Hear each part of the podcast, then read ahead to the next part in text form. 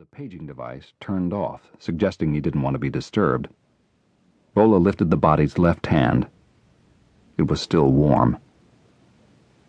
When the medical examiner arrived around 7 p.m., Rolla rolled the body over, struggling to keep it from slipping down the hillside. There was a small hole in the back of the head. Blood stained the back of the shirt. After taking several Polaroid snapshots, he searched the pants pocket, which seemed empty.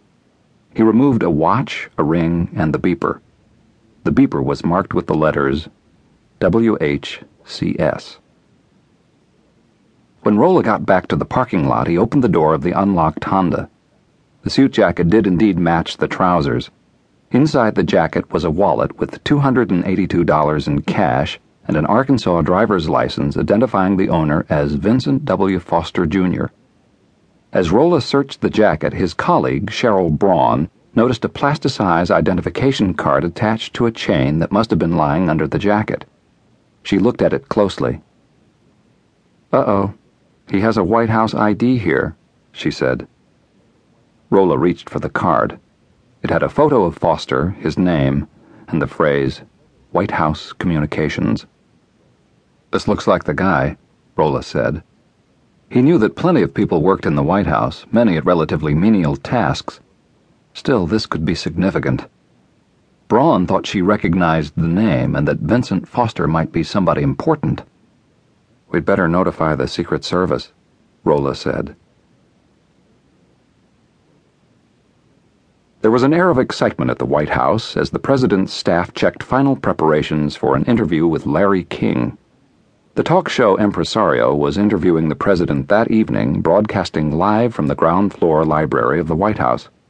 It was Clinton's first appearance on Larry King since the inauguration, and the president and his staff saw it both as an opportunity to relive some of the talk show triumphs of the campaign and to put the recent snafus, gays in the military, the White House travel office, behind them.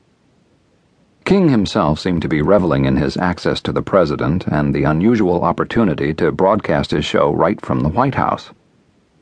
Thomas F. Mac McLarty, the president's chief of staff, stopped in to make sure everything was set for the interview, then joined senior advisor George Stephanopoulos, counselor to the president Bruce Lindsey, and communications director Mark Gearan in the residence to watch the interview on television. But once it seemed to get off to a good start, McLarty excused himself and walked out into the broad corridor on the ground floor of the White House, planning to join his wife at home. He noticed Bill Burton, his staff director, hurrying toward him. Mac, I have tragic news, Burton began. There's a body at Fort Marcy Park that appears to be Vincent Foster. It appears to be suicide. McLarty was stunned. He'd known Foster practically all his life. They'd grown up together in Hope, Arkansas, Clinton's birthplace. Tall and thin as a teenager, Foster was still known to McLarty by his high school nickname Pencil. McLarty had gone on to head Arkla, the big Arkansas gas utility, and Foster had become a partner in Little Rock's Rose Law Firm. As chairman of the Arkansas Democratic Party, McLarty had become close to Bill Clinton and Foster had forged a closer relationship with Hillary Clinton, his fellow litigation partner and soulmate at the Rose firm. They'd often bump into each other at Sunday buffets at the Country Club of Little Rock and at the Clintons' birthday parties. It seemed impossible that Vince was dead.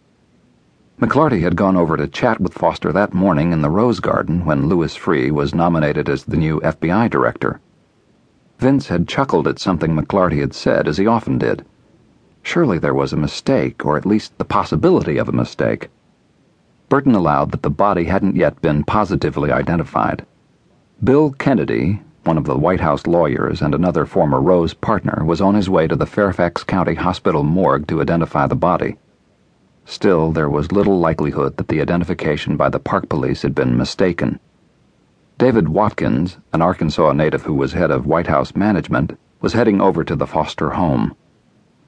Even as he continued to talk with Burton, McLarty found himself pushing his own thoughts and reactions out of his mind. Whatever had happened to Foster, his job now was to serve the interests of the president, who was being televised live down the hall. Was news of Foster's death about to go out on the news wires? Surely it was only a matter of time. Should he interrupt the Larry King interview?